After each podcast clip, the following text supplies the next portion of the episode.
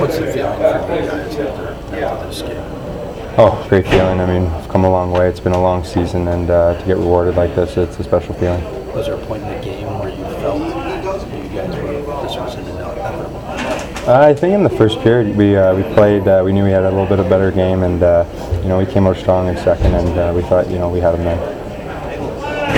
Can you talk about, about your role on this team, playing on the penalty kill, blocking shots, sacrificing the body, um, what it takes to, to play that role?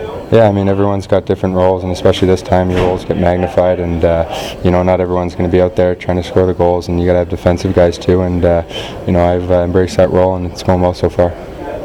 How much do you think you guys' depth has contributed to the playoff success you've had this year? Yeah, absolutely. I mean, you know, we have uh, four lines in 60 and, uh, you know, great goaltending too. So, uh, you know, it's shown in series like this.